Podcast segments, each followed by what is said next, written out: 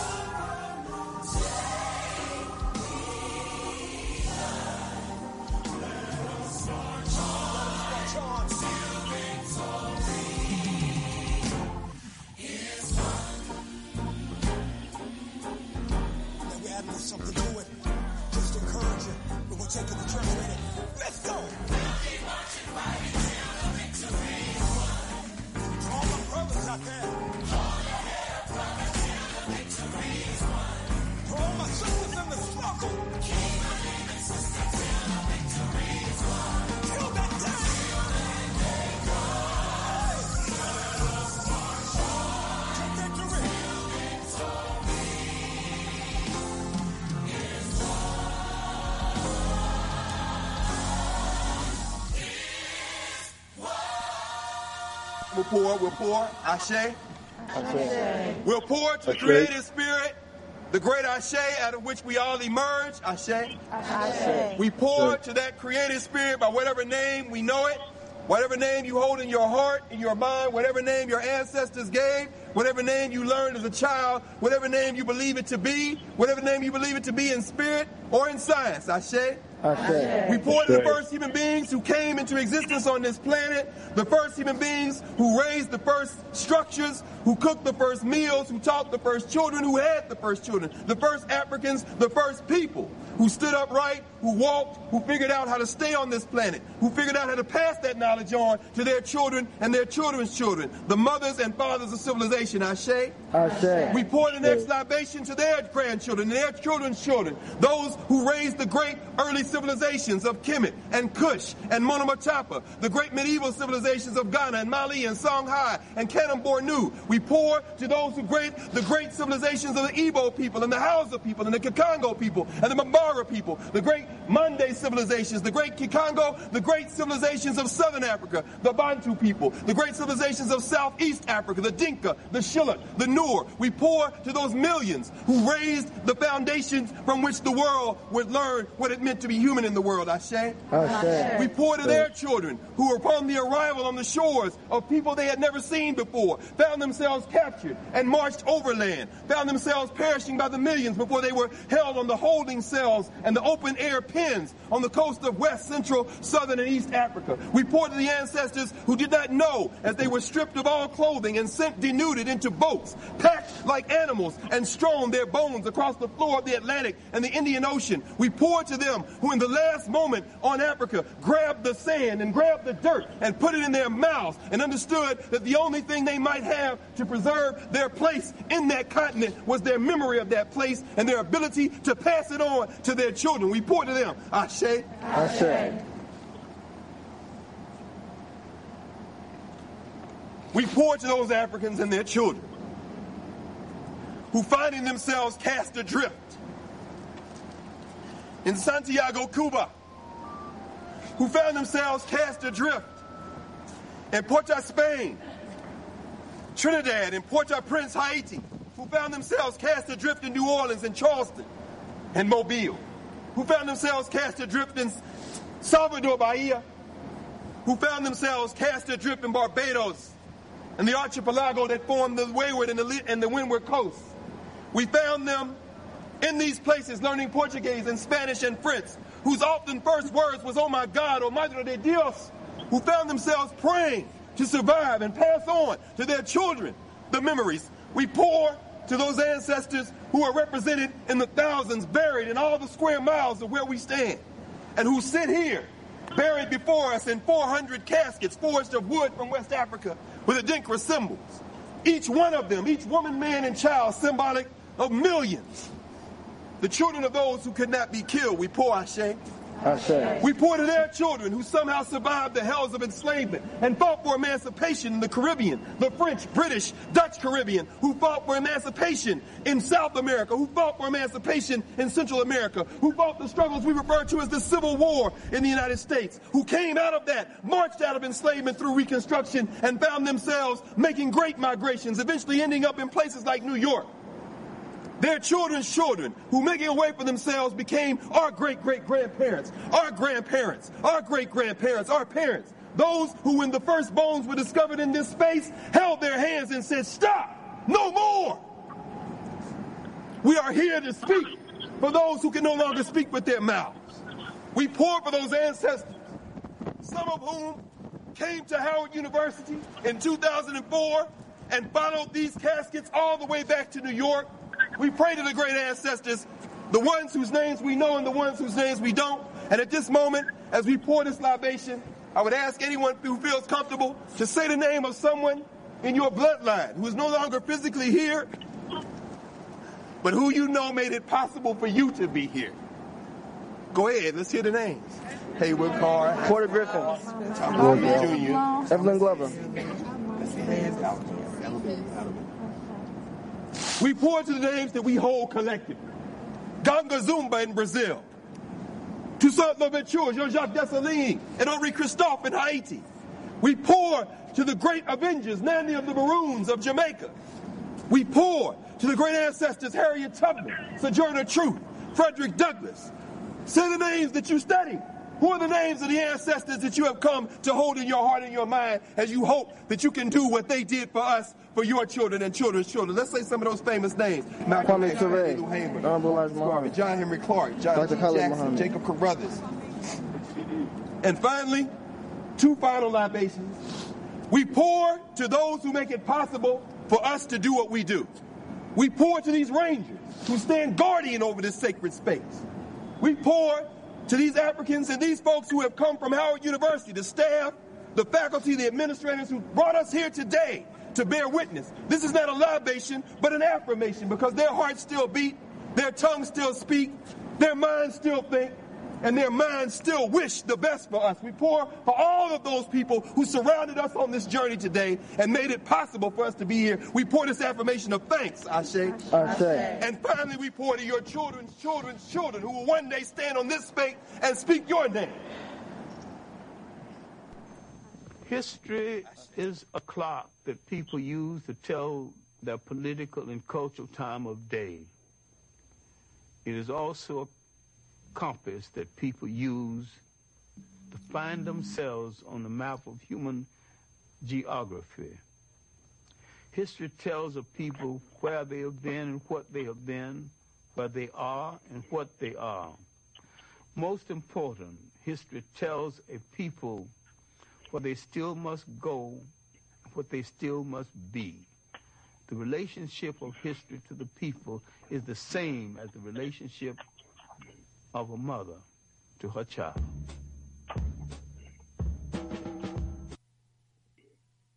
Finley Medical Clinic. We serve uninsured, underinsured, and insured individuals.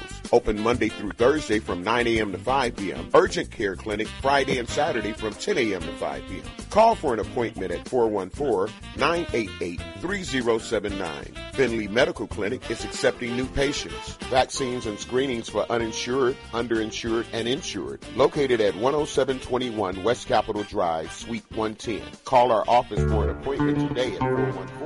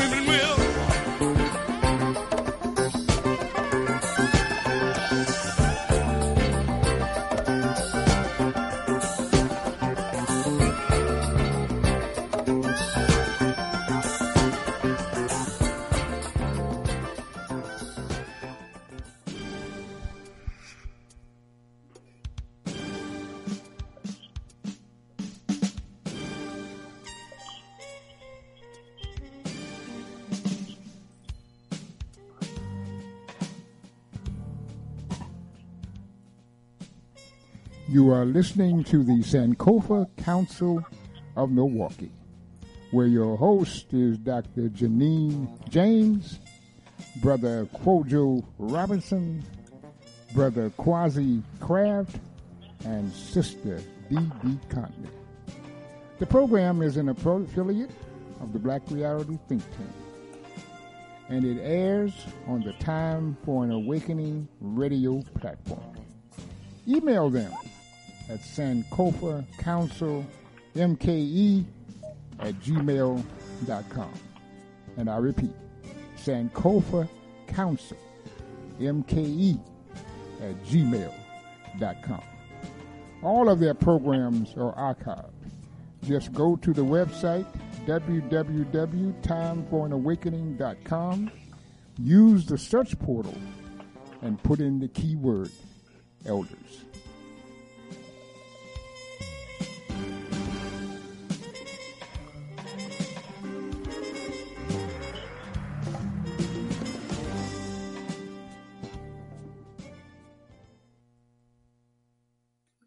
Welcome. This is Dr. Janine James, and we are here today, the Sankofa Council of Milwaukee.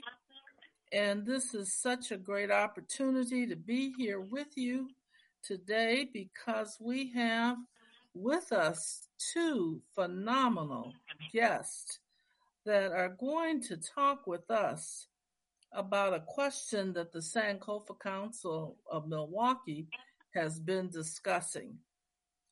A couple of weeks ago, we talked a little bit about this subject and and we discovered we've got more that we need to address on the issue of gun violence and reckless driving in America.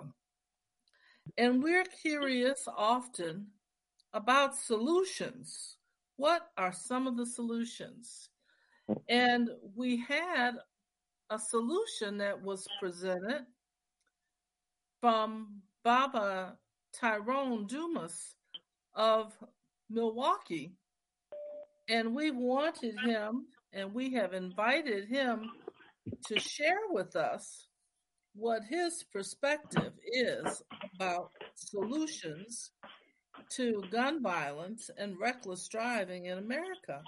And we are so pleased that we have another guest also, Baba Jamal Rasheed, and I'll be introducing him as well shortly because he has been paying attention, like Tyrone, to what's been going on, and he's got some thoughts he'd like to share with us as well.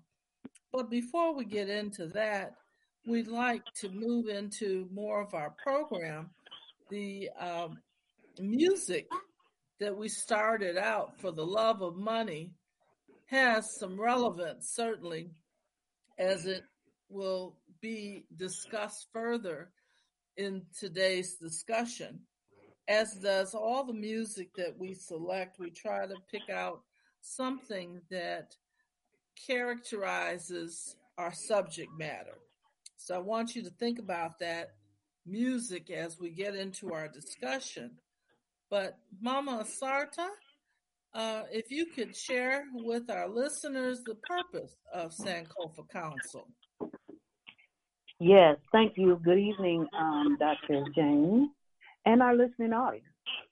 Um, the Sankofa Council of Milwaukee, uh, from the from the uh, bylaws is an ever evolving community that's dedicated to, com- to cultivating Sankofa, which is the reclaiming of our African memory, our African governance, and our African spirituality in order to provide a healing and empowerment environment for our people of African descent and globally. We do that through an immersion of exploration and study and practice, and we amplify the principles of Nguzo Saba, which provides moral and unifying values as the foundation for constant movement towards restoring our people and our traditional greatness. We study and ex- exemplify the ancient laws of Ma'at that allowed our ancestors to flourish, to survive, and to pass on a legacy of greatness, and to in- interact harmoniously with the world by honoring the universal constant consciousness of all creation. We contribute our skills that we've acquired as we seek ways to share with our descendants the principles that have historically been our strength and that have sustained us through captivity, through colonization, and acculturation. We are dedicated and committed to this for as long as it takes to fulfill that purpose. Thank you. Thank you so much, Mama Sarta. And as is customary, we like to share with our listeners an ancestral profile. And Mother Sarta has that information for us as well. Yes.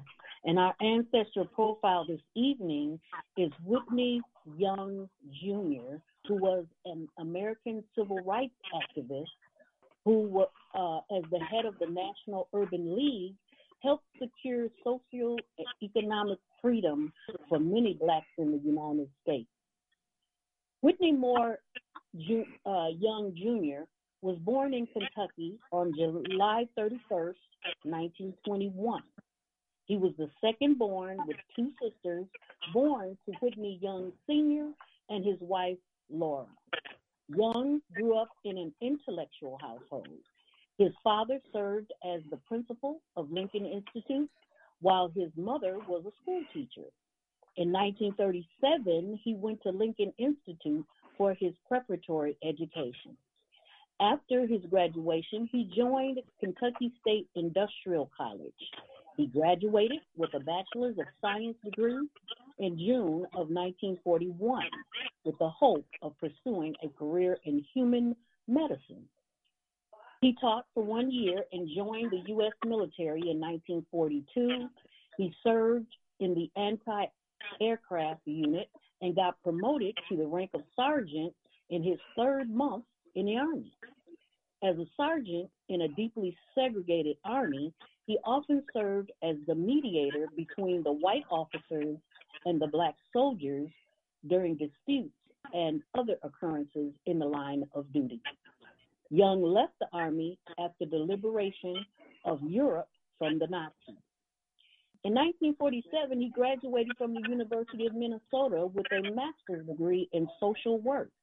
Later in the year, he joined the civil rights group National Urban League in Minnesota.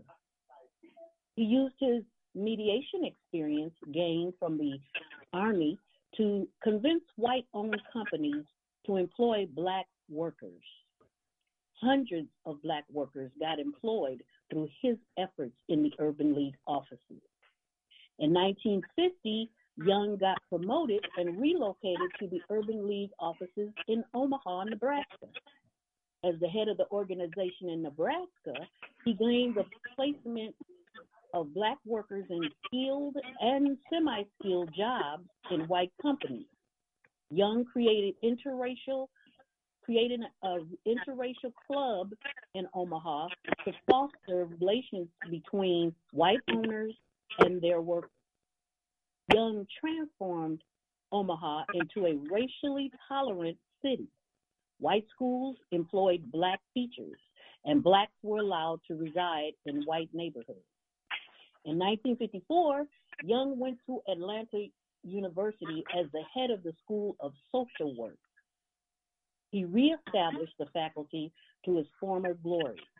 Young explored the intake, expanded, I'm sorry, expanded the intake of the students and empowered lecturers through advanced learning. Despite the milestones at the university, Young left the South in 1959 and went to Harvard University. After studying at Harvard University, Young became executive director of the National Urban League, and at the time, the league was largely a northern-based social welfare agency concerned mainly with helping black immigrants from the South find jobs and adjust to their new northern industrial urban environment. He organized meetings with white philanthropists who in turn agreed to finance the activities of the organization. Some of the white organizations included Rockefeller Foundation, IBM, and RCA. He reorganized the administrative structure, replacing most of the old guards with young, vibrant faces. He embarked on expanding the uh, regional branches across the country. Young introduced economic empowerment programs like the Employment Data Banks. The data banks served as pools of names and credentials for Black youth seeking employment. Other programs included secretarial training programs, training contracts from the government labor department, and internship for vocational training. In maintaining its roots as a civil rights organization, Young convinced the leadership of the Urban League to join the increasing protest marches against racial atrocities. He overcame the initial objections and led the League to participate in protests, including the 1963 March on Washington. He suggested that preferential treatment be given to Black Americans in jobs, educational facilities, and housing.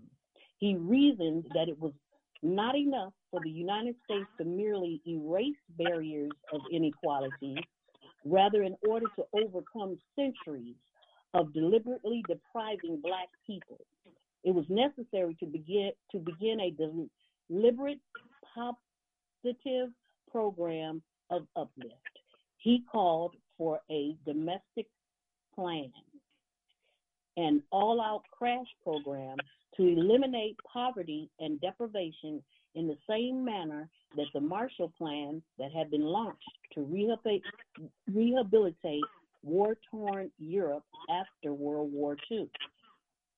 Young saw his role as one of trying to maintain contact and liaison between increasingly polarizing white and black groups in American society. He admonished black civil rights protesters against violence and at the same time warned white decision makers that unless substantial gains were made, violence from blacks could be expected if not condoned. Under Le- Young's leadership, the National Urban League received grants from the government and private sources to work on such programs as job training, open housing, minority executive recruitment, and street academies that were schools in the ghetto communities for the students who had dropped out of regular school.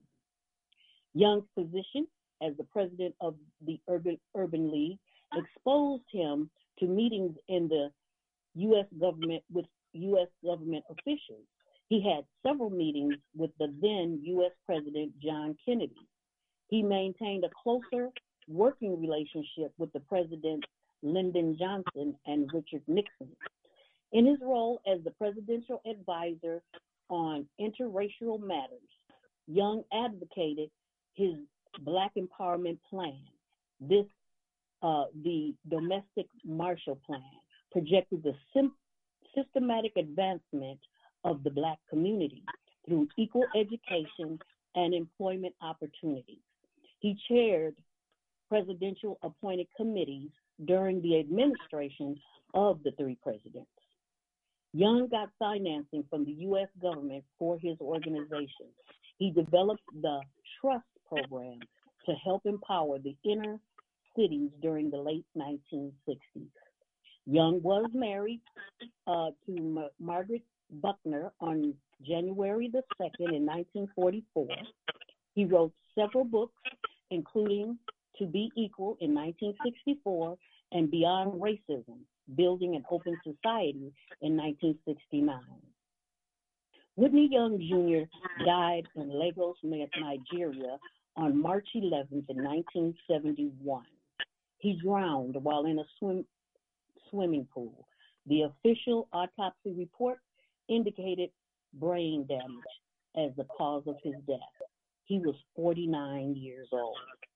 He never attained the celebrity of his contemporaries, Martin Luther King Jr., Malcolm X, and Stokely Carmichael, yet he remains one of the most respected and influential unsung heroes of the civil rights movement during the 1960s. Whitney Moore Young Jr., well done. May he rest in peace. Ashe. Ashe.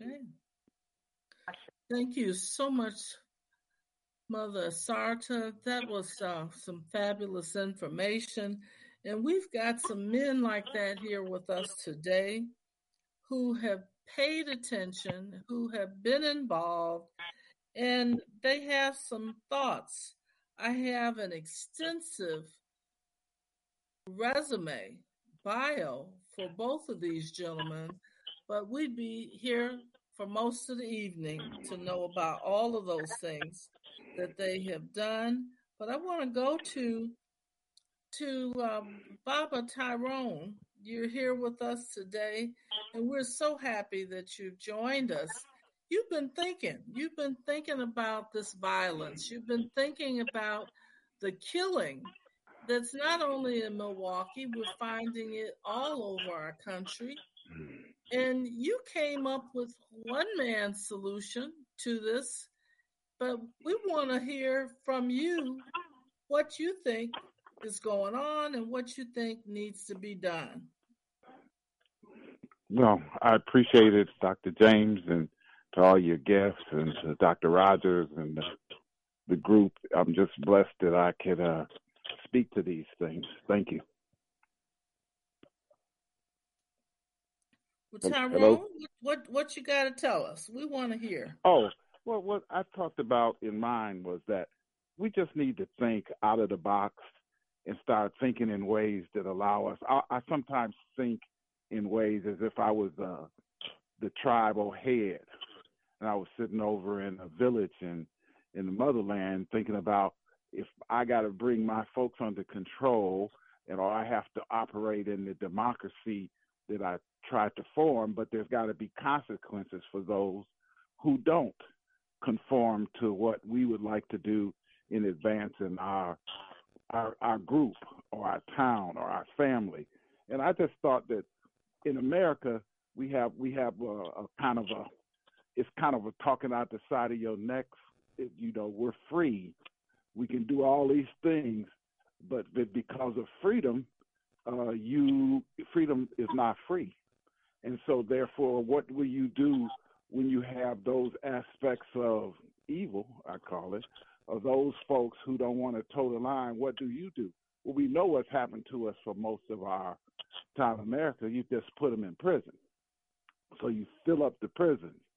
And then we came up with programs to get rid of the, I mean, to, to dilute the number of people in prison.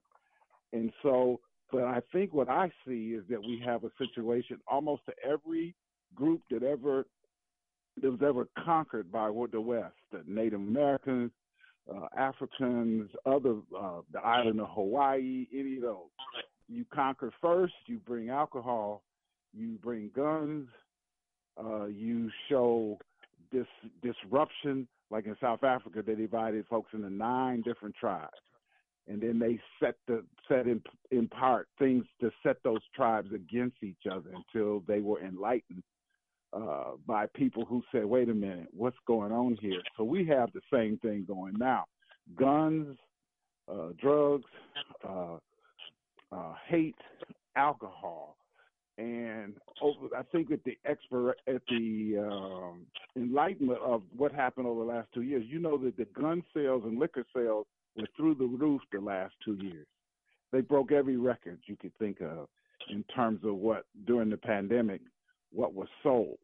And so now you had multiple kinds of crimes where people literally were killing their whole families in the house, locked in.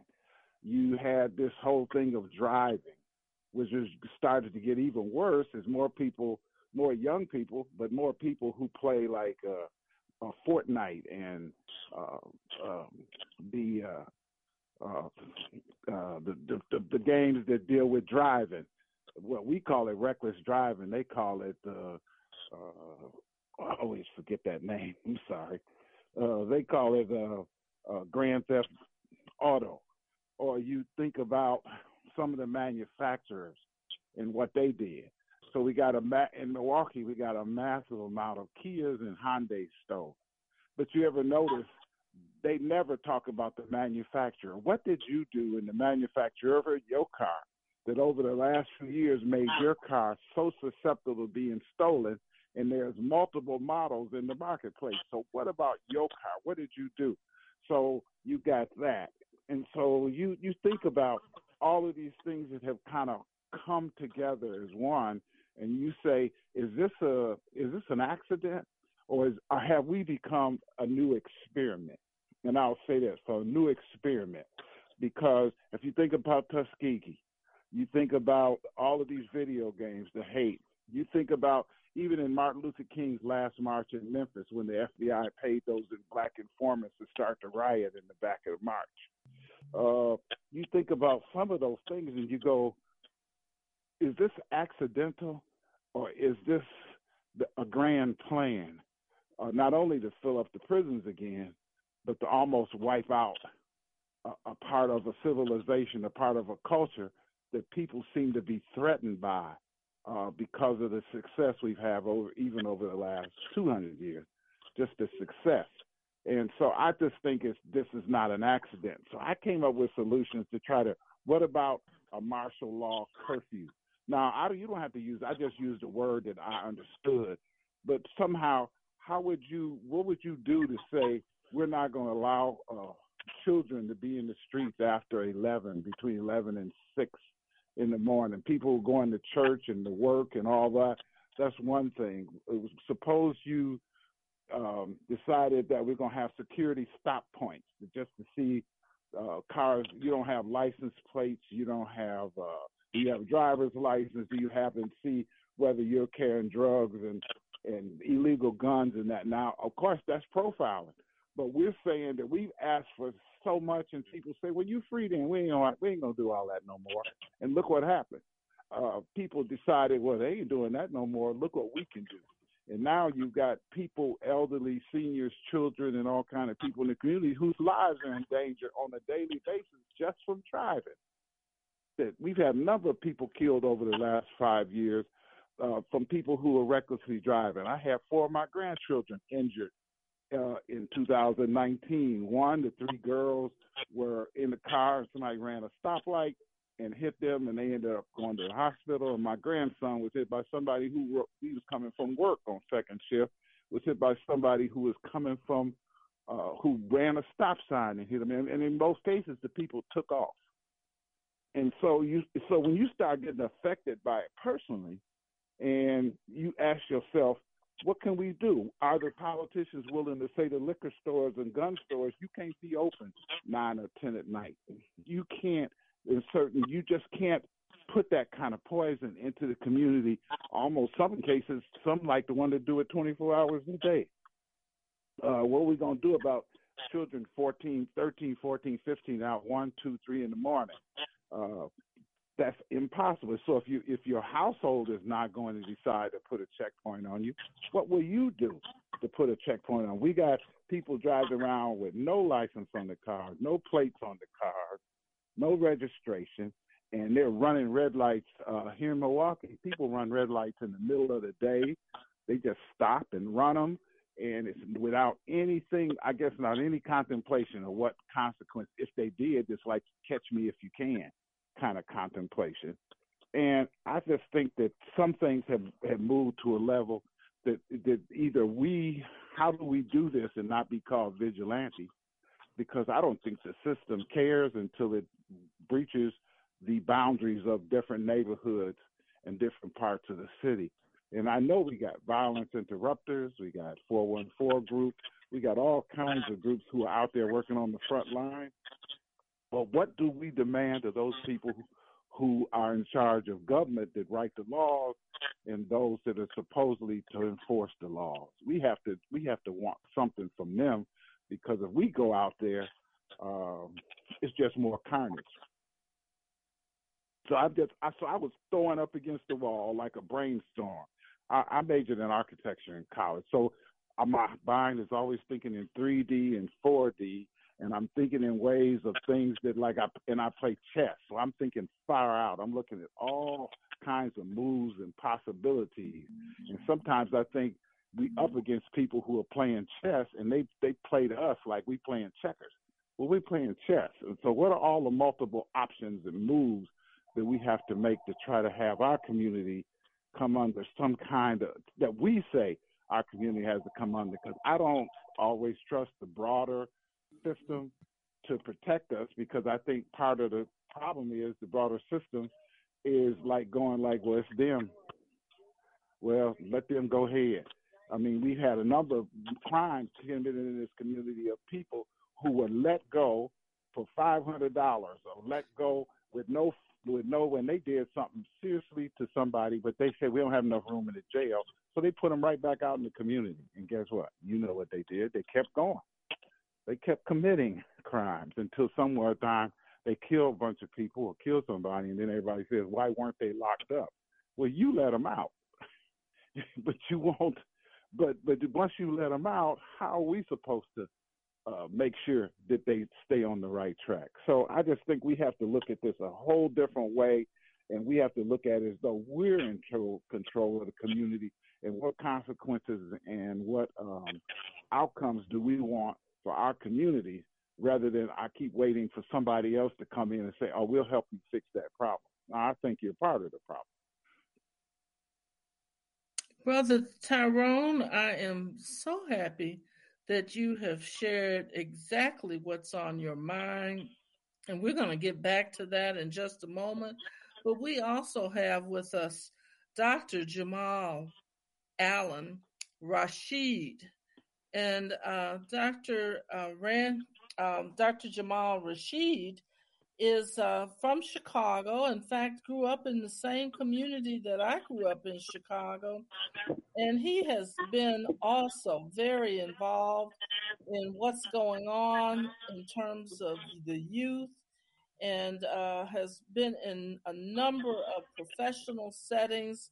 And uh, Dr. Rasheed, you've heard uh, the the the uh, plan that um, Brother uh, Tyrone Dumas has presented to us, and I wish you would at this time. We welcome you. We're so happy that you're here, and tell us what your thoughts are on this subject.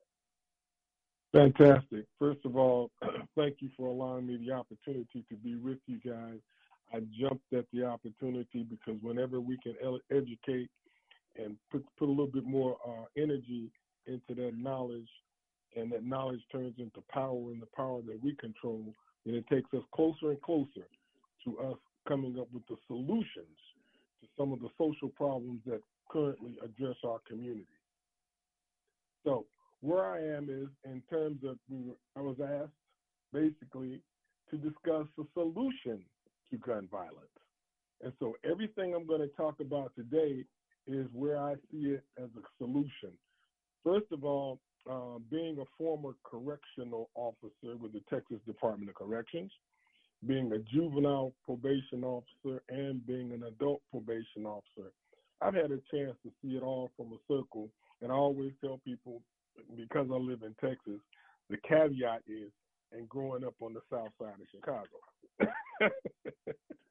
so, um, we're all aware of the results of any type of violence in our community itself. I don't feel like uh, creating more laws and restraints and controls.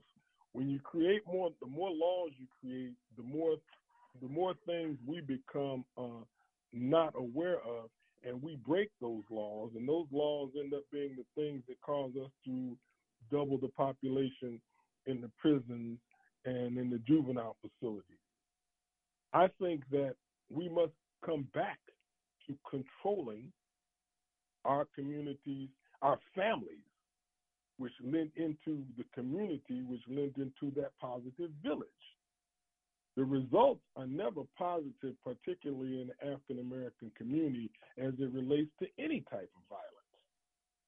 As we're here to focus on solutions, I like to begin by saying uh, all of those things that um, uh, brother, what's brother Thomas? Brother uh. Dumas, Dumas. Brother Dumas mentioned are all things that we can control within our families and within our village without um, uh, creating laws. And it goes back to uh, the family. I'm also an educator. Uh, I teach middle school, and I'm watching K through eight and all the dynamics that they have inside of those institutions.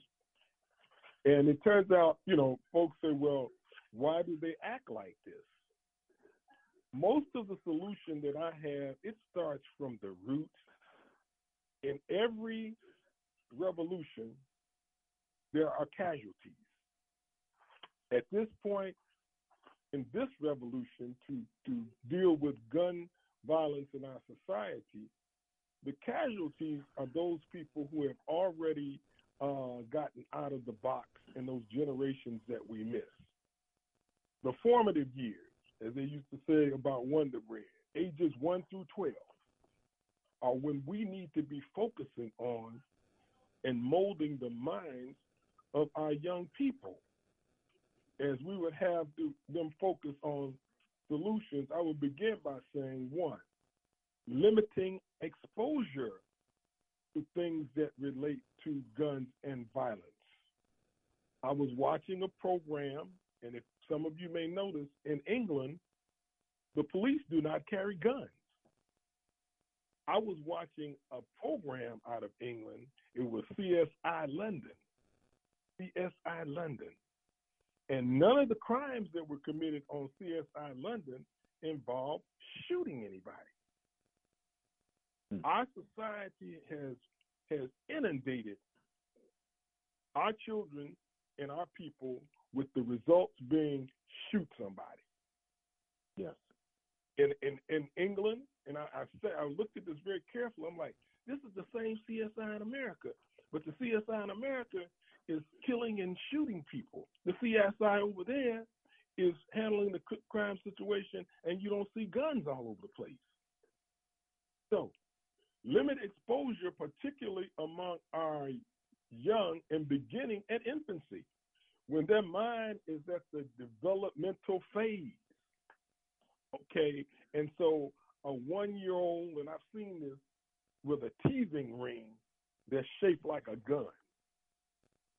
Teething with a instrument that's shaped like a gun. What is that beginning to do? Okay, the toy begins as an object as soon as it can to be called fun for a while, which results turn into and a way to a way to express aggression and violent thoughts. Where does that come from? Inside of the homes of our youth. Inside of the homes. When the parents, and I'm, I'm going to ha- continue to take it back into the house. When the mm-hmm. parents allow the kids to have early observation and play with these things, they want more power. The toy begins as an object as soon as of fun, okay, and then when aggression takes place, they want to increase that aggression by using what started out as a teething ring, and then it then it turns into a water gun, then it turns into a cap gun, and then all of a sudden the kid's like more, more, more. This cap gun isn't making him die like I see on TV. This water gun is not helping to solve the problem of me wanting to get rid of this person like we see on TV. Take the toys off the shelf in the stores, and what we need to do is I, I did a study, and I looked back and I said, "Where's all this stuff coming from?" Mm-hmm. We are allowing China, Japan, and Mattel Toy Company poison the minds of our youth by selling pop guns and everything else. China and Japan are the largest toy producers of guns in the world. And they ship them right over here to our neighborhoods. Mm-hmm. The solution that our groups need to go into the stores in a nonviolent fashion. I say I'm a Kingian scholar as well. I studied my master's under Coretta Scott King. And so, in this process of nonviolence, to take to, to put your groups together and go in every toy store in your neighborhood and put those toy guns, I don't care what kind of toy guns they are, in a basket and roll them all up to the front of the store and leave them. That sends a message. We don't want any kind of guns in our neighborhood. Amen. And starts by planting the seed. We have to get rid of the weed. And the weed is being put into our children very, very early. When I said the weed, it's that teething ring, that water gun, that pop gun. Then the water guns get larger and larger. And we see them on TV. And it makes that kid want a bigger teething ring or a larger pop gun or a larger water gun with more power on it. So, growing up in Chicago in the early 60s, when we did not, we saw those things, but we couldn't get hold to them. I can remember making zip guns. My sister, somebody might remember zip guns because we couldn't get the real things. But that was in itself a way to say we need to have one to make us more powerful to get rid of our aggression and our enemies. Rid the streets of toy guns, which cause the desire to want the real thing with more power, more powerful, and more damaging. Start at the root, destroy the root, and you won't have weeds coming up all over your community and your neighborhood. If you till the soil and you get rid of the weeds, they won't spread and you'll have a perfect lawn or close to a perfect lawn. Now, I'll pause at that to give you an opportunity to think through what I said because uh, uh, the root also develops behavior. It is the behavior that feeds the violence. That's why you always hear people say it's not the gun, it's the person. Yeah. Television, video games, all of those things are the weed that we must destroy. And we can do this without legislation. It's called Yes. taking to the streets, going to your Toys R Us or the little ching chang guy down the street or the five and dime, and everything that you see in there knives, guns, plastic guns, and everything put them all in a basket and roll them up to the front door and walk out. That begins to be our way of saying we don't no more violence. We need to stop it at the beginning. Yes. That's how we can do this non-violently and begin to send a message. Yep. China, we don't want your toy guns over here no more. We don't want your toy your knives over here no more. And all these weapons of violence that you send over here as a toy. And non-violent family games. Okay, we shouldn't be sitting up in the house playing with our kids Fortnite, just like you mentioned earlier, and all those other things that show aggression. Whatever happened to Monopoly and the game of life things that allowed us to sit in the room with our children and and have intelligent conversations. And I'm seeing parents sitting up playing with those same violent games with their kids. Shoot, kill, die. We've got to go back into the household. The need for more family time is another solution. More parental guidance. Hours spent with your youth are now minimal, average four to six hours per day, not including the weekends. Given this corrupt society in its current state an opportunity to determine the fate of your children. Mm-hmm. I believe that children are the future. Teach them well and let them lead the way. Okay, that that that song lyric. So Yeah. well, who's doing the teaching? The streets, society, television, games. Dr. back into the Rasheed, I I am loving what I'm hearing from both of you gentlemen, but we need to go to a um, announcement our uh, of our sponsor, and then our top of the hour, and we'll be back with you in just a moment. Thank you, Thank you. Sister Mother Asarta. Yes, our sponsor, eDoc Advice, is a website created to provide a place to get answers to your health or medical concerns. Are you wanting more options than you feel you're getting? Let them help you problem solve. Go to their website and ask your question. Their experienced professionals will help you obtain the help you need that makes sense to you. That's at www.edocadvice.com, eDoc Advice. They do not replace your health professional or provide your care, but they can help you to become a better health consumer so that you can get the best information to make a truly informed decision. They network with other professionals throughout the country and bring that information to you. That's eDoc Advice. Connect with them. Thank you. Thank you so much, uh, Mother Asarta.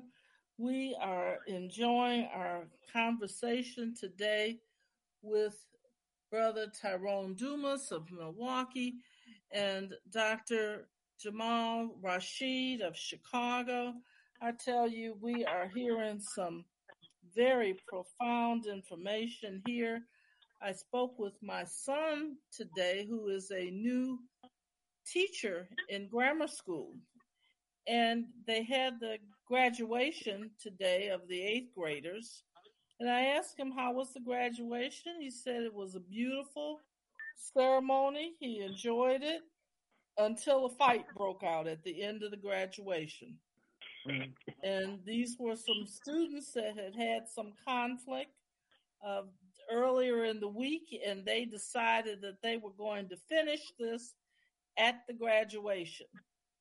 And to my surprise, my son says the parents were supporting the fight and Yeah. Bingo. supporting that they the the fight at the graduation. So we got a problem that goes not just with our children, but we've got a problem with our parents. Exactly. And Exactly. we are going to have to acknowledge and recognize that there's some problems that are going on with uh, many parents who either were uh, young children themselves when they were having children, or we have moved into an acceptance of behavior that is just inappropriate. And I would agree that laws will not address that. But we have to fix this in our own communities. Yeah. Um, that there have to be, there are some rules that go along with living within the community. And we have just abandoned those rules. But we're going to go to our top of the hour and come back to that. And thank you for being here with us for this discussion. Yes, ma'am. You're welcome. You're welcome.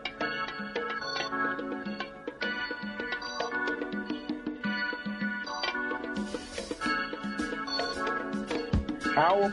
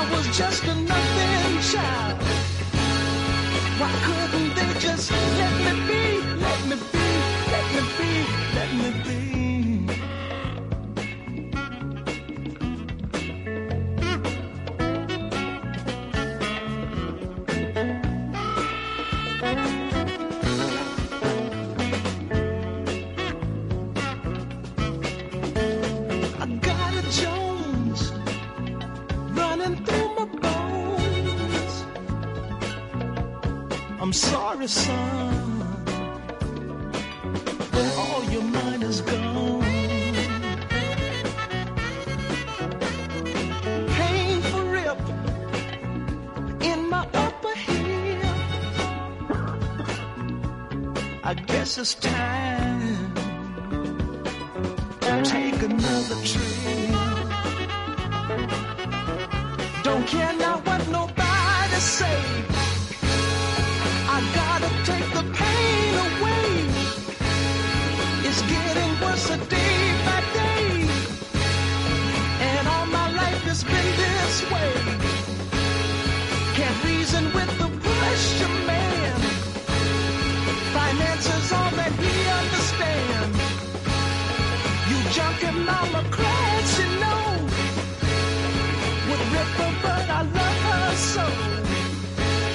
soul.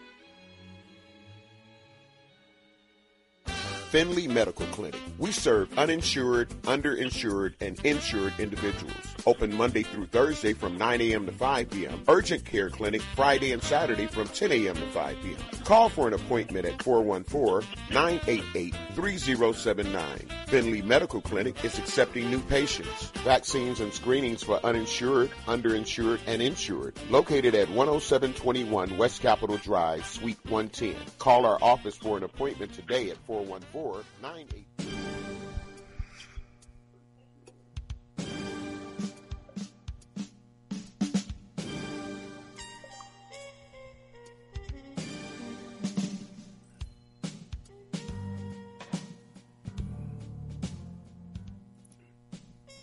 You are listening to the Sankofa Council of Milwaukee, where your host is Dr. Janine James, Brother Quojo Robinson, Brother Quasi Craft, and Sister Dee Conley.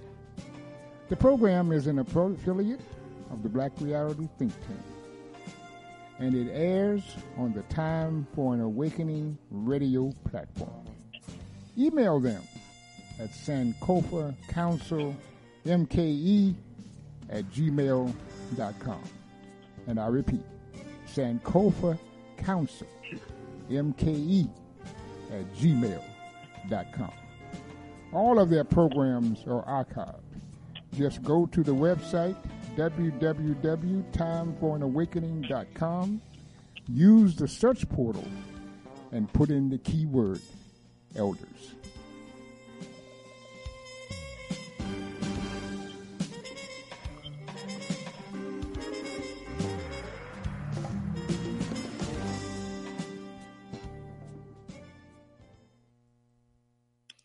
Welcome back.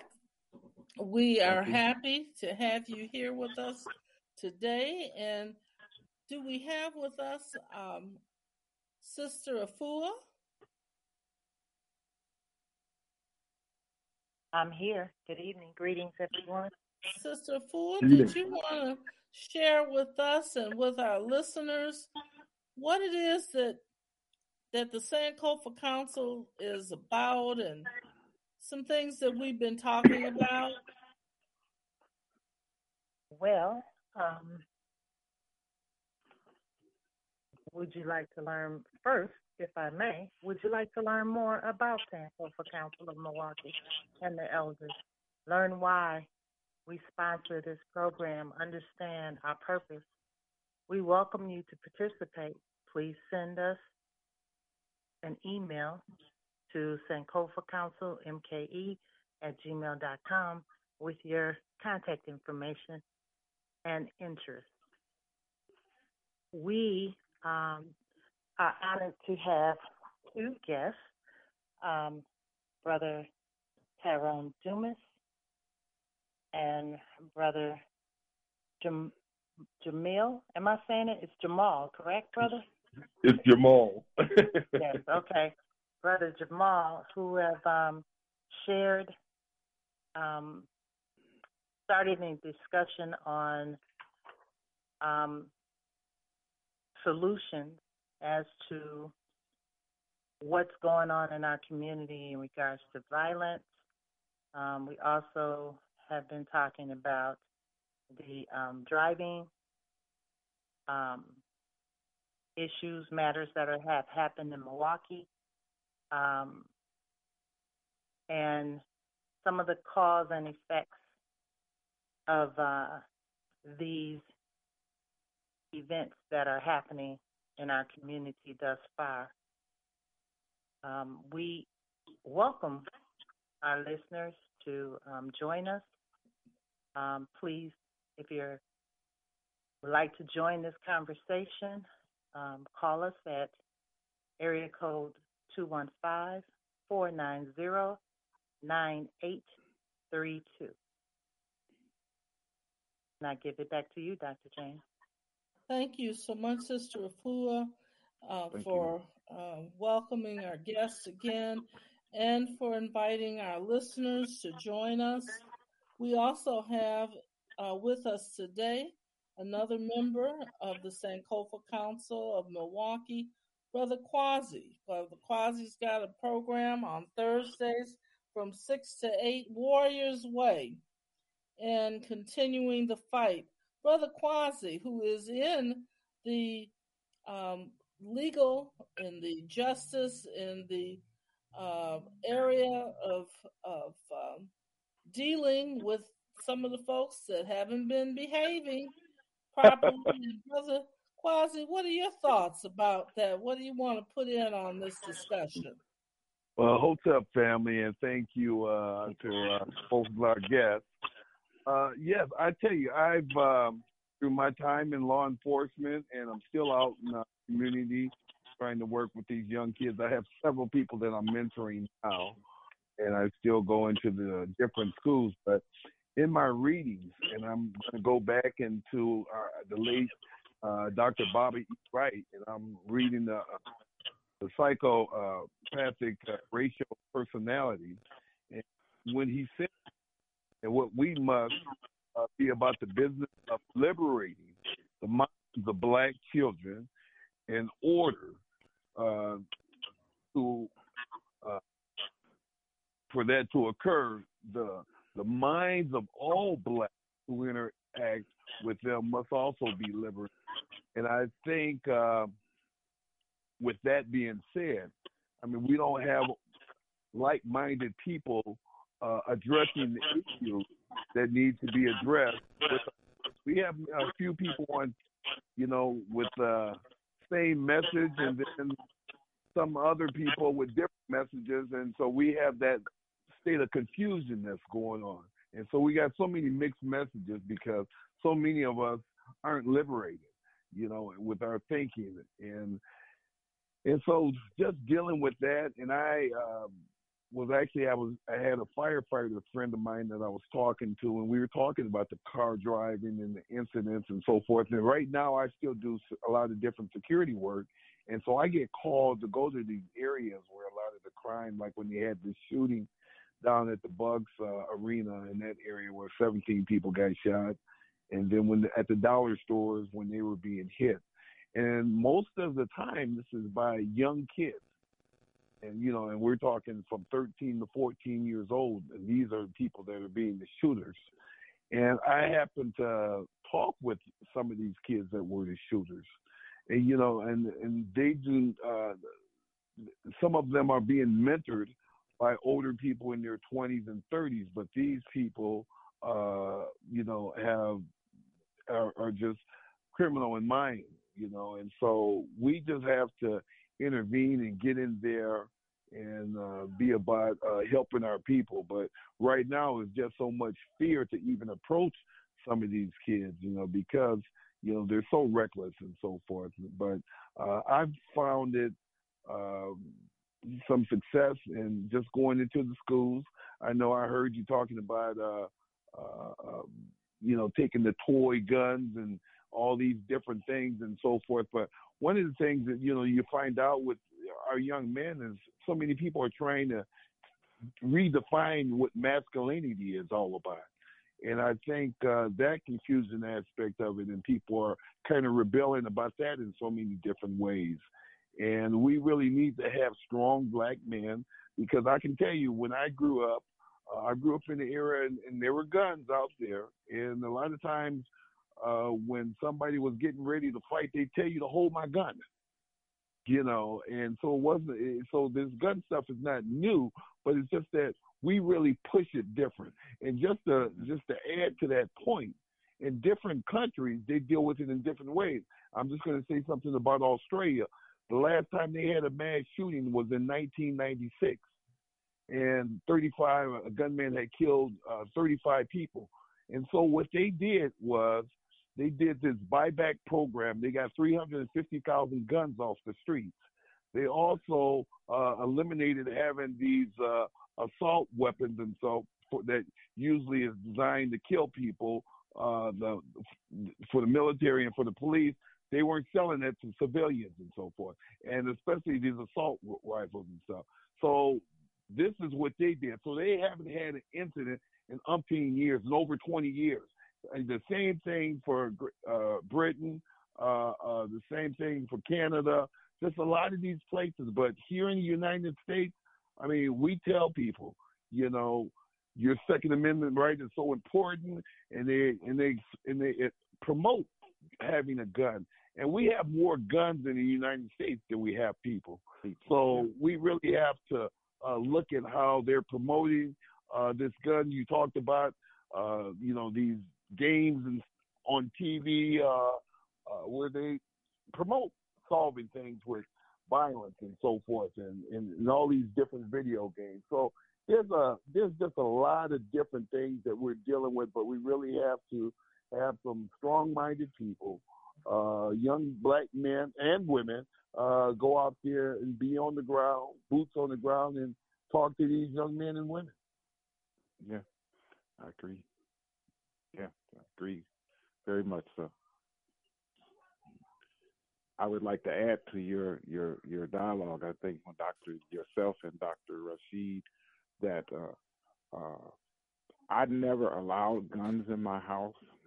Uh, I was I've been married 49 years, this, uh, but I never pissed uh, water guns, nothing. In fact, I was considered the meanest person between my kids and my nephews and people. You couldn't come to my house. You don't you don't bring that here. The, the toys, all that. And then I, when I mentored and when I worked in schools, I didn't allow them and in fact, I in an airport with a trip with some kids, I took all their plastic guns, uh, water guns away, and stomped them and put them in the garbage. And they thought I was crazy because I could see certain kinds of characteristics coming to the forefront that I didn't like, and so I know that puts sometimes puts me in danger. But I don't have one in my house to this day. Uh, uh, my son had uh, concealed carry because of his job where he worked but I just I made a decision they weren't that wasn't going to be part of my life, and I don't we ain't playing them kind of games in my house, and we and uh, my great grandchildren.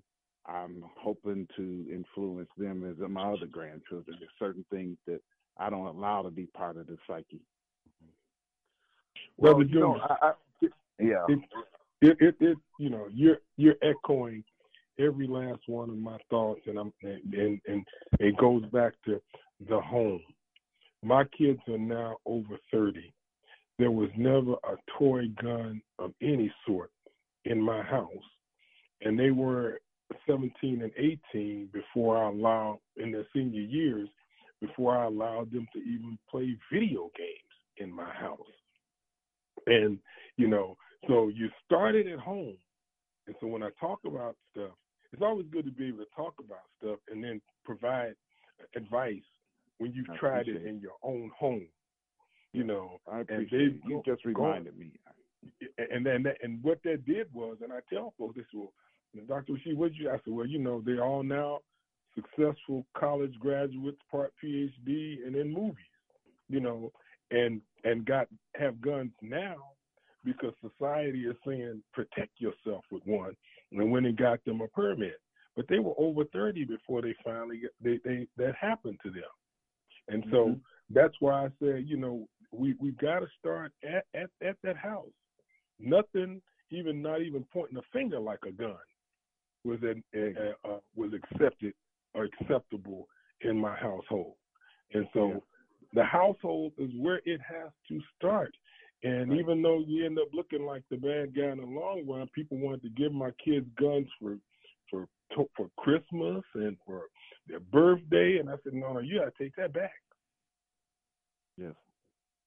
Yeah, I think I think I had actually my my my my oldest son when he was in teens. We lived out in the country, and he got his first BB gun, but then it was all control for me. In fact, it's still sitting uh sitting in a in a closet somewhere because uh, you know he's 50 yeah now, but I just I said you will use this and go out in the, out in the woods and stuff, but you won't be taken. It'll be under my supervision, and that was about the closest I got because I I just was never comfortable, and I had seen too much around me as a as a teenager and stuff to say that that was something I wanted with my family and with my household. So I, I agree, and I think your your point though, that nonviolent point of of going throughout the community, I'd say we said close down the hookah joints And I say that we we say I I like that on the guns and all those things that are in all of these little stores on the corner and the dollar store.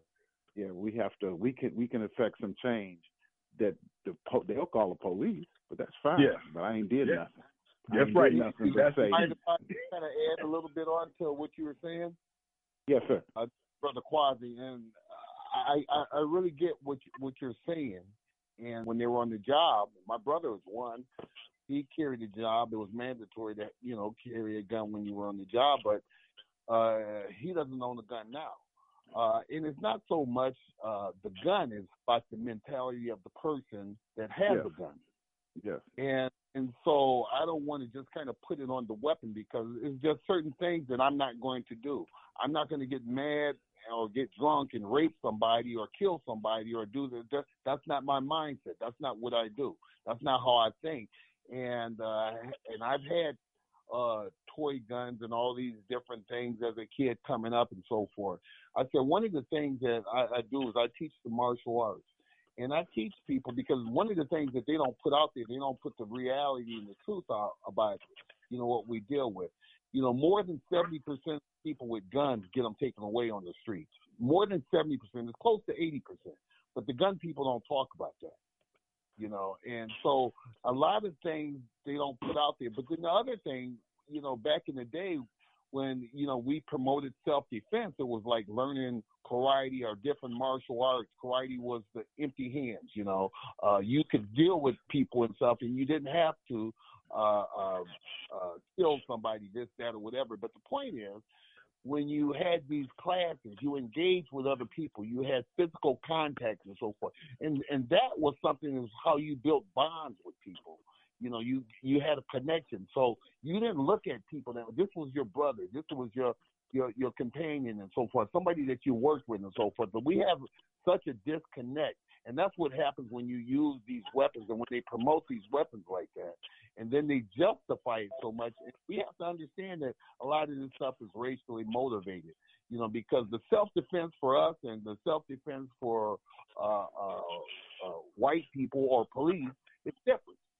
Yes. You know, Yes. so, uh, but we do have the right to defend ourselves, and so we have to articulate and give people those other resources. One of the things that I talked about, I talked about like uh, they have these pepper ball guns because most people they want to be able to defend themselves, but they don't want to kill people. But they have these pepper ball guns, and they make it really hard for you to get those things. And you're very accurate, up to 25 yards.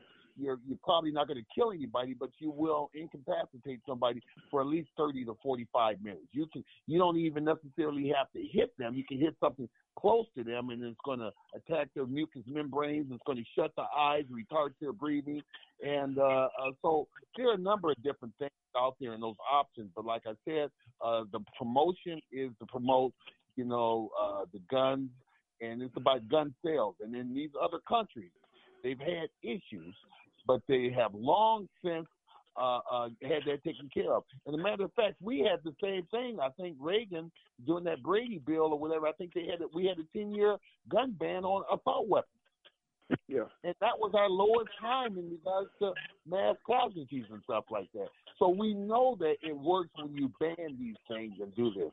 So we know the answer, but you know, uh, legislators and these other people in power and stuff are in debt with each with these gun manufacturers. So that's what he did. Wait, I, I also like to add that you know you, us three, as you talk about mentoring and talking to kids. One of the things that when I had a conversation, when I talk to young people, I always tell them that okay, I'm 69. I grew up in another era, but I said to them, guess what? We talked about each other. We did the dozens. Mm-hmm. Everything you say you doing now, I said the difference was it may take a week for that to make it to somebody. And then by that time, it may not be a fight. Somebody might just say, forget it. I said, you're getting information instantaneously in seconds. And you are not taking the time to process whether it's right, whether it's wrong, mm-hmm. who did it come from. So your reactions are human, but you're just reacting. And so in the end, you go like, oh, you mean it wasn't him? Or man, I, I didn't I, I thought that was the truth. You mean you didn't say that? I said, but we had the time to think those things through. Still may be a fight, but you had to think it mm-hmm. through. be- because but now with the texting and the instant information and the social media, mm-hmm. people are getting information. We had kids in the school or in my after school program where kids were fighting because someone was on Facebook or they had somebody send something. and You say, "Well, is it true?" Well, I don't know if it's true, but such and such said he said it. I'm saying you gotta think because We of have- something that's been transmitted to your brain and you haven't processed it. We have two callers that would like to participate in this conversation. Um, caller um, of 2410, correction, 241907. Um, welcome and share with us. Greetings. This is Lotus from Dallas, Texas, and I'm just a fan of um, the Black Reality Think Tank and your show and all that you all are doing. So I just like to come on and support. It's just a wealth of knowledge, uh, people's perspectives on um, how to assist our community in changing the vibration. So I'm really um, grateful for you all for just giving your time. I, I work in the community down here in Dallas. I'm from Milwaukee, and um, I'm just heartbroken to hear some of the things that's going on in the city that I came from. So I'm really um, intrigued to see what steps are being taken to actually implement the change. So thank you so much. Thank you for the call and for the encouragement. We have a Is she second still- caller. Um, number. We have a second caller, and that is Oh. six zero two four zero three. Yes, uh, good evening. Good evening to all the panelists. Yeah. Um, I'm calling from Memphis, Tennessee. Um, I do agree with the gentleman that um, we have to address the mentality because the gun don't actually kill, you know, it's the person behind the gun. Um, in England, they don't have a lot of guns they'll stab you. okay, they'll use the black youth will use a knife and stab you. That's what they're doing in England. They don't have the black youth don't have the gun. They just walk up to you and stab you with a knife to death. So we have to address the mentality. It's that black self hatred, that black lack of self worth, that lack of self worth in that black youth. When that black youth look in the mirror, they don't like what they see. If you don't like what you see in the mirror as a black person, you're not gonna like your brother or your sister because they are a reflection of you. So it goes back to what the brother said. That mentality. We have to attack that mentality, that black self hatred. That is what is driving the, the, the violence in our community. It's, it's, it's not the gun, it's the mindset. And how do we correct that mindset? Because we have the information to correct it. We have the Dr. Amos Wilsons, we have the Dr. Clarkes, we have the Dr. Bens. I think we should the, I think the churches should get more intricately involved in, in it and open the doors to make these churches as learning centers, bringing the youth and reorientate their thinking. But that is a problem too, because some of the churches are a part of the problem too. You see, hmm. because they're the ones who just telling you, look, you know, you, you, you need to turn the other cheek and be passive. You know, how can you do that in a society that is not turning the other cheek? You know, they're dealing with us with violence. They are they are being viol- violent against us. So I don't know how we're going to use non-violence to deal with violent people because these people, these these European people, they love violence. You see, they they they they, they, you know they they glorify violence, and our children live in a society that glorifies violence. So it's I don't really know how we're gonna solve this problem. I really don't know. You know, I said, you know, 400 years is long enough to know, you know, if there was any human relationship to be worked out in this society with these people. I think we could have done it in 400 years. But we see what's happening now. This society is imploding. You see, so we better do something quick, fast, and in a hurry because it's getting ready to collapse. So, you know, uh, we got to regroup real fast. Anyway, keep on keeping on. I appreciate what I'm hearing. Thank you. I say, King. Thank you. Thank you. Thank you. Hey, Sis, sis, I- I, I would think like to. that- This is sis. This is Lotus from um, Dallas. I do have one question for you though. I'm I'm wondering if um, Milwaukee does implement any type of program where um, they have a forum where they're listening to the youth, they're listening to the young people, because I think a lot of what's happening is there's so much anger because of so much suppression. And it's like the water that's boiling, you know, and, and eventually the pop is on top. I mean, the, the, the top is going to pop, you know, because it's so much pressure, so much unaddressed trauma that we deal with in our communities, and it, it, it blows. So I'm wondering if there are any safe outlets for um, people who are under 40 um, to really, Yeah. really express and and so we can hear because Sister. quite often they're angry because they feel like they're not being heard. Yeah, Sister from them. Dallas. I, I'd like to answer that question. And by the way, this is Dr. Jamal Rasheed, and I am in Dallas. I'm from Chicago. And so- Okay, well I might have to try to connect. yes, uh, I have a, a Black History Museum in Waxahachie. It's called the Ellis County African American Hall of Fame. Okay. And so, uh, and I have a book that I wrote three years ago while you're talking about listening to our youth. And the name of my book was called Can We Say Something? The Unspoken Words of Our Youth. And it's on it's, in, it's on Amazon. And just like you're saying, we don't listen to them. And this book has about uh, a little over 150 essays of what sixth and seventh graders had to say that we never hear. And my salute, the reason I wrote that book is because as educators and as parents, sometimes we don't know what ails them, but we try to give them a cure without listening. Okay. And so okay. that book had a lot. It, it was like, and some teachers, some other teachers read it, and they was like, "Look at what this kid said. Look at what this kid said." Yeah, because we don't listen to them. We try to give them solutions that are, are not based upon hearing what they have to say. It's like going to the doctor and the doctor trying to give you a cure, but you haven't said anything. Yeah, yeah.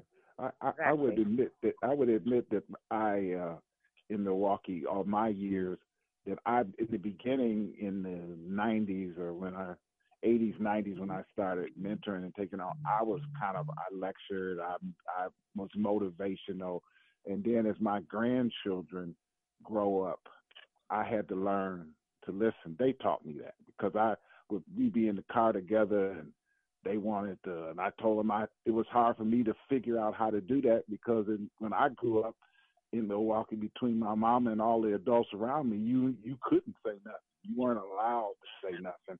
You get to get slapped in the back of the car if you think you speaking out. So it, I had to.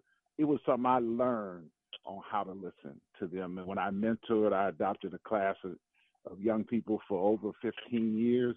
Every year, adopted a class and ran them through the whole school year uh, in terms of that. And I had to learn that thing. So, as a based on being 69, it was a whole revelation to me to listen, even as my own grandchildren taught me that. So, I, I agree. I, I had to learn it. I'm glad we brought this point up because this is a question as well that I have raised, uh, particularly among those that have committed a crime who have been arrested. We are not hearing from those individuals, or is someone really asking and is it being discussed? What was the reason? What motivated you to go out and do this terrible thing? And we don't hear from them. No, I think because the system isolates them and isolates us from them, unless you have a specialized program like the policeman could probably, um, he could tell you about. There are programs, there are groups who go in to the correctional centers. There's people who going into the schools. I think another brother has a the elders going into the schools. So I know there are all kinds of groups. Urban Underground people go in and deal and talk and and and collect young collectively work with young people. So they're out there. Sometimes I think it's so massive. Sometimes we need more and more people, but there are, I think, on the front line there are lots of people who do just what you asked. And and I, I want to add I want to add to that because uh, you know, like I said, that, that, that now we're getting into that that other part of what I used to do. Uh, worked four years at the Texas Department of Corrections, i.e., that's the prison. Uh, then came and worked 10 years as an adult probation officer in Dallas County, and then five years as a juvenile probation officer, and was actually the first director of the Dallas County Juvenile School. All of those levels have assessments to give you, whether somebody tells you or not, to give you the information that you're actually wondering about. Because Mm-hmm. at all of those levels, the probation officers and the juvenile officers all do written assessments to ask why, because we have to turn around and come up with a plan, uh, Mhm. 60, To 90, mitigate. yeah, a plan that says in 80, in 60, 90, 180 days, those behaviors have been worked on and you're not there anymore, and let's reevaluate you. Yes. Yes. I think I think a lot of what is going on is we have to reach higher because he who controls the media controls the mind. And we've allowed, for the sake of money, our entertainers have sold the community out. Yes, they have. I think it's time for us to hold them accountable. However, however, the community also supports that because we buy it. We buy it. We we pay into it. But we have but we have artists. We have artists who have uh, messages and, and saturated in their songs that these these kids need to hear. They're blackballed, like literally blackballed on the internet. But I think we need to hold those people who we as a community made wealthy. We need to find out who knows who and start pulling some coattails and say, hey, we need to sit down and have a we need to have a family meeting with some of our entertainers because to me those are the ones who can turn the turn the wheel because Yeah. because it's, it's just a lot of it's just years and years and years and years and years of unaddressed trauma. We got toxic masculinity, that's a big topic. We have the angry black woman, that's a big topic. And then we have the children who are out of control. But all three of those um, archetypes are dealing with things that they're made to suppress because nobody is addressing what caused it to begin with. And so I think the reset has to come from like really pulling the coattail of people who have the attention of the public. It's time to sit them down and say, you're part of genocide to your own people. So that's that's my opinion. Your song that you had earlier, for the love of money, that's mm-hmm. where it is. It. And, and, and bottom line to it is, is there more? There's more love for the money than for the people. During our people. time, we grew up listening to Curtis Mayfield and James Brown saying we black and we proud. Da da da da da. They made money too, but they made money telling us what we needed to do to pull ourselves up by the bootstrap. The next generation is just saying, I don't care what I gotta say. The record company gonna sign me a record deal. I'm gonna make my money, and I could care less what's going on with my people. Mhm. And that's And what it living. is. It goes back to that Yeah. love of money. But our people back then had a different love for money. And some of them Well- said, look, they went out and created their own record labels to make sure they got the message across. And Right, but see- but see the- all valid points. If you could hold your thought for a second, um, we're going to have um, Sister Auntie um, speak on um, our sponsors again and sharing our sponsors' message. Yes, our sponsor at eDoc Advice. That's www.edocadvice.com. They provide specific medical answers to those seeking a better understanding about medical conditions and health. Their experienced and resourceful team can research your concerns and will answer the questions you have about your health, medical conditions, and other challenges. They know how to get things done to keep you safe and feeling good. So go to www.edocadvice.com, edoc advice today, and ask a question. And how about if someone would like to become a sponsor, Sister Acerta? If you'd like to become a sponsor, you are welcome. Do you have a service you want to off, you want others to know about? Have you written a book we need to read? Consider becoming a sponsor. Send us an email at sankofa council mke at gmail.com.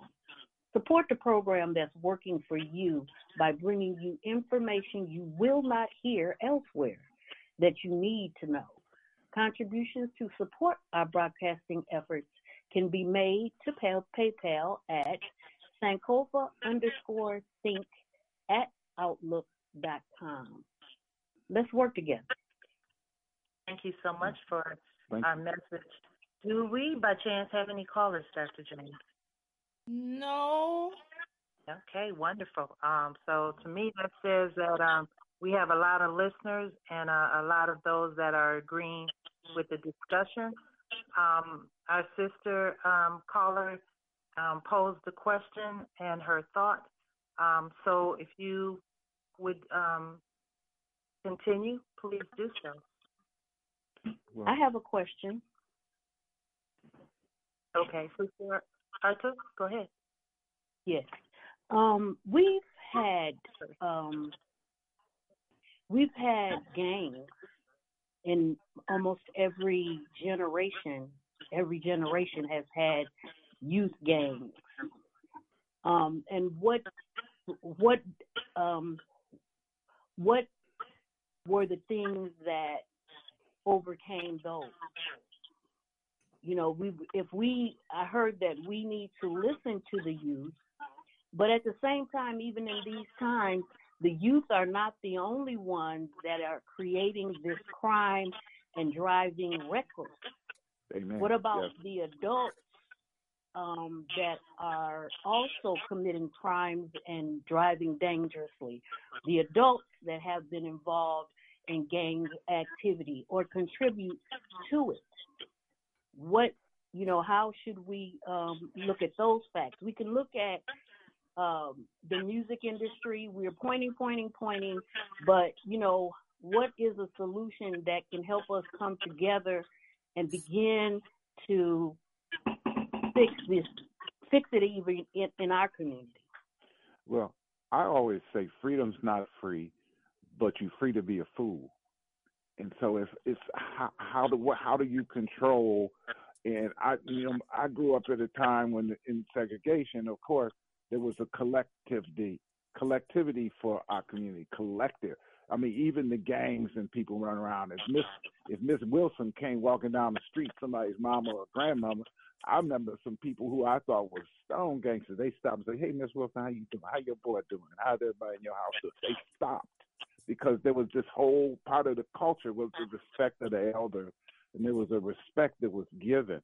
Uh, somehow, over time, as as we became more individuals, and individualism of the greater society was thrust down and saying, no, you you don't have to be with them. You could be this by yourself. I just think that there was certain there were certain forces that that made it help make a change in how people saw themselves. I still see myself in the collective.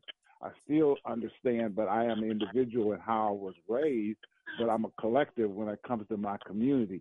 And so if you're not thinking that way, then you don't care. And I think that's the difference. Even in the gangs, even in the in the days of the gangs that I was around, there was even codes.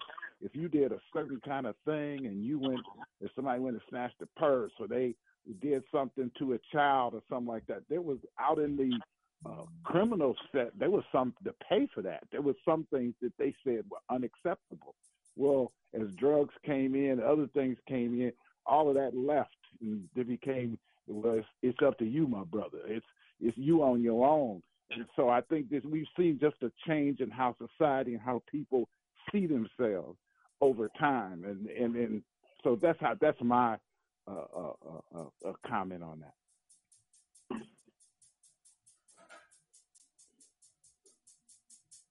That's awesome. And so I think what I'm hearing is that we've moved, our community has moved from collective um, movement to independent movement. Yes. And I yes. liken that unto uh, the concept of you have a herd of elephants. When the lion comes, he runs into the middle of the herd to separate it, and the weakest ones fall out, which I think is our children are falling out, and they're singling them out, and they're being murdered. Yes, and I think if you look at if you look at even in in America, the, whether it be after us, even the native well, us and the Native Americans, you look at Africa, when the missionaries, when people took them, first thing they did was cut your hair, change your language, uh, you must dress a certain way, and this is the these are the tenets of life we want you to follow. Even if you know inside there was an ancestral uh, drawing, uh, something something ancestral was drawing you to a certain way of life. I think, and we captured that in the 70s, but for so long, people were trying to change us to be like them.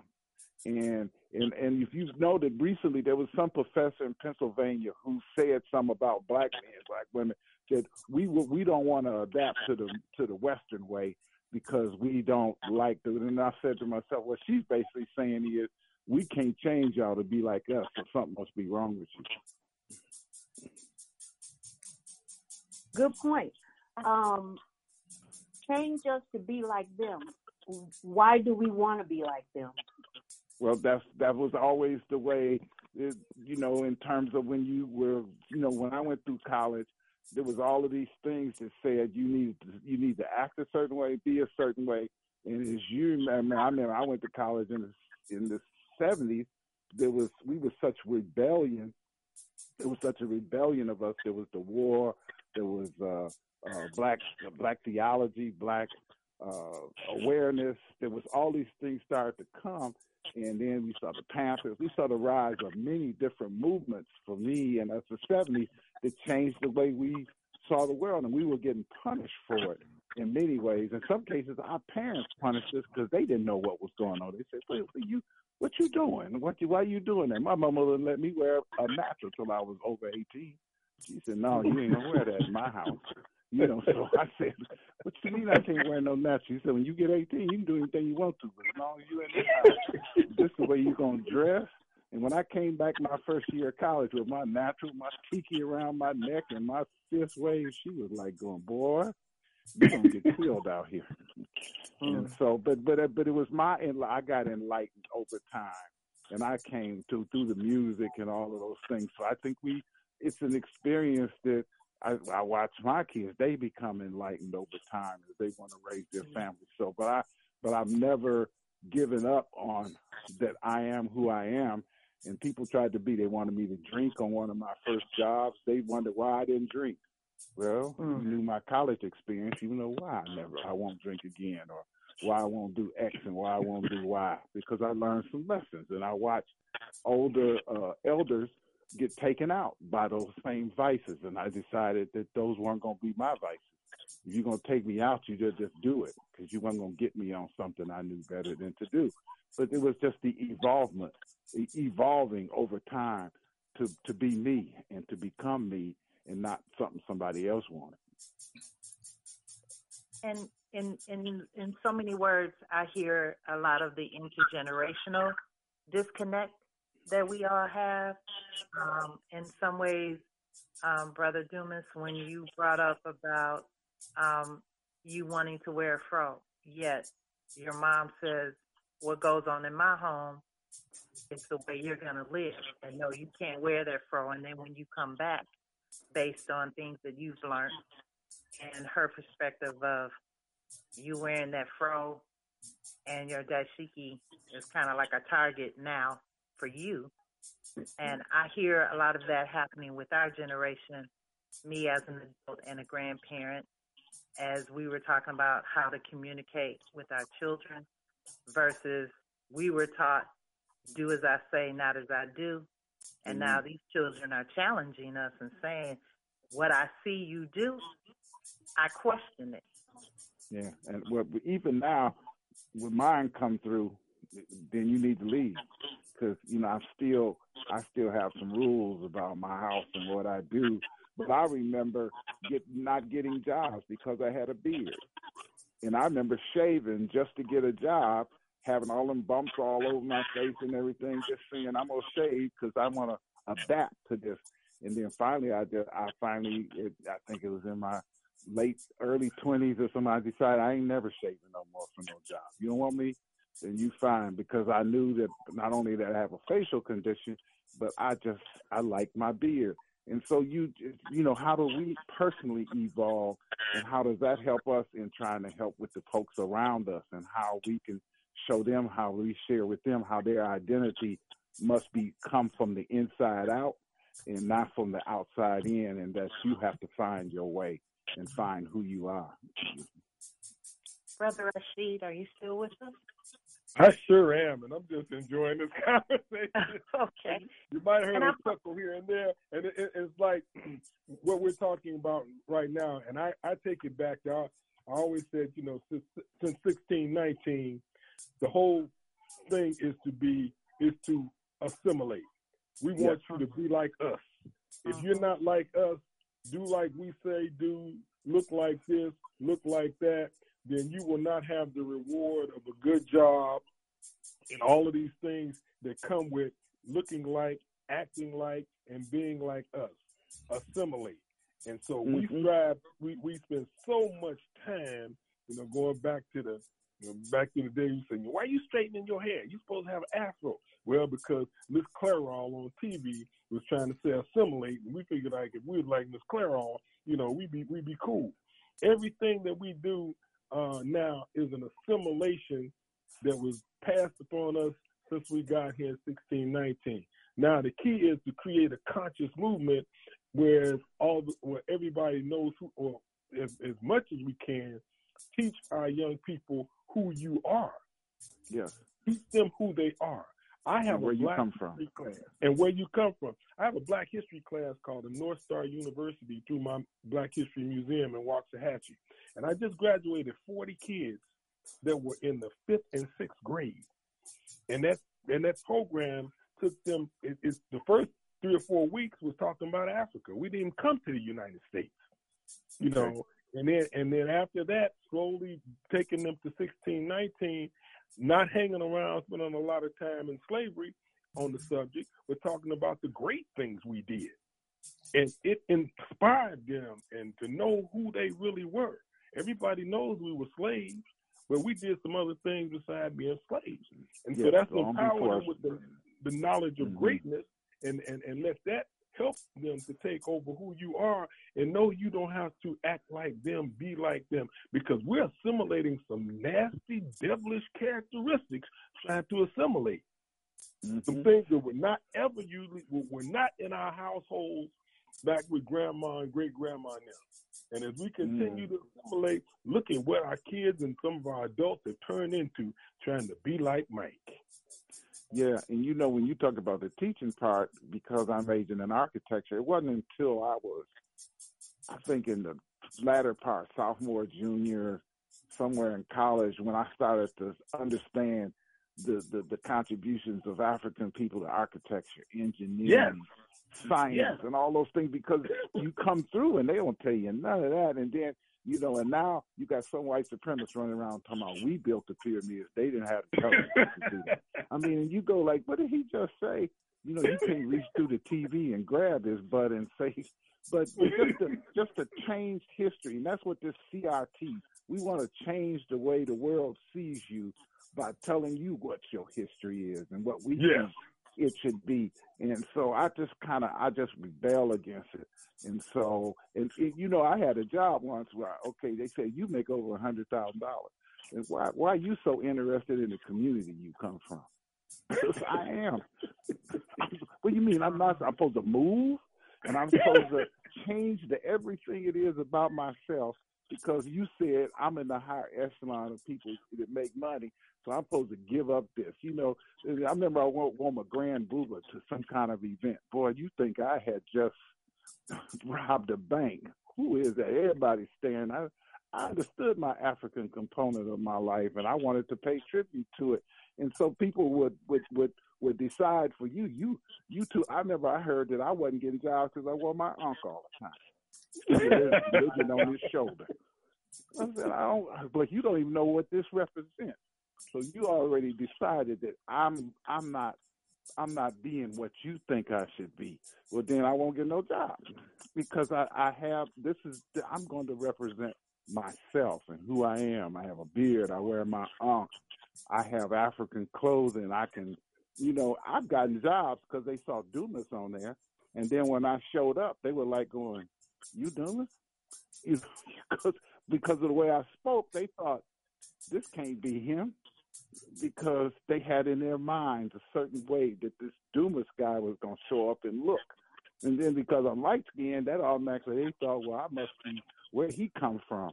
But yet when I spoke and when I talked about the things that are important to me, there was kind of a gasp, like, who is this?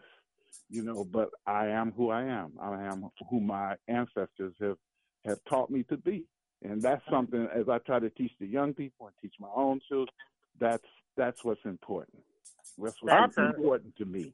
That's a great way. are- That's a, and our and our people are scared, are afraid that if they don't assimilate, what's going to happen? And they will look at us and say, "Why are you acting like you act? You're supposed to act this way." The ten years or the fifteen years that I was with Dallas County as an adult probation officer, I'm the only person who walked off in the courtroom with a kufi on my head. And thank you, and all- gentlemen. and all, all, all folks look, they were like, what, don't you, and the police officer wanted to stop me, would take that off. No, I'm not taking this off my head.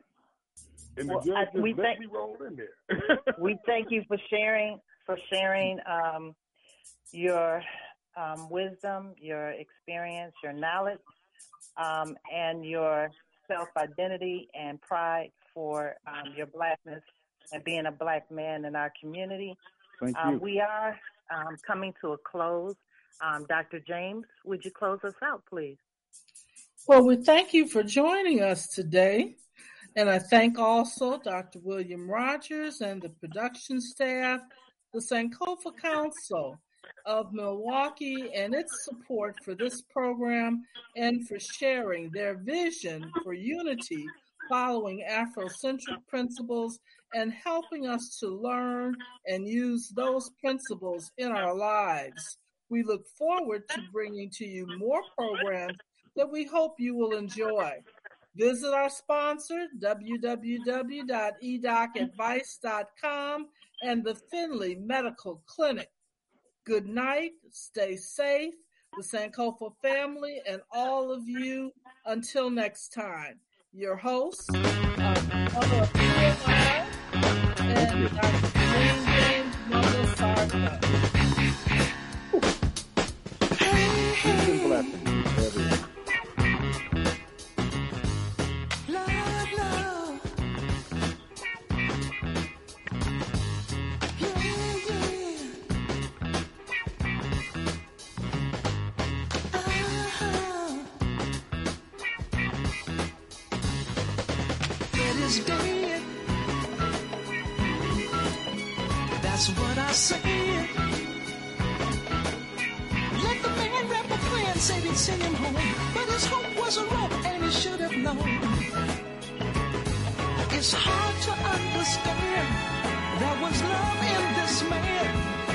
I'm sure all would agree that his misery was this woman and things. Now Fred is dead.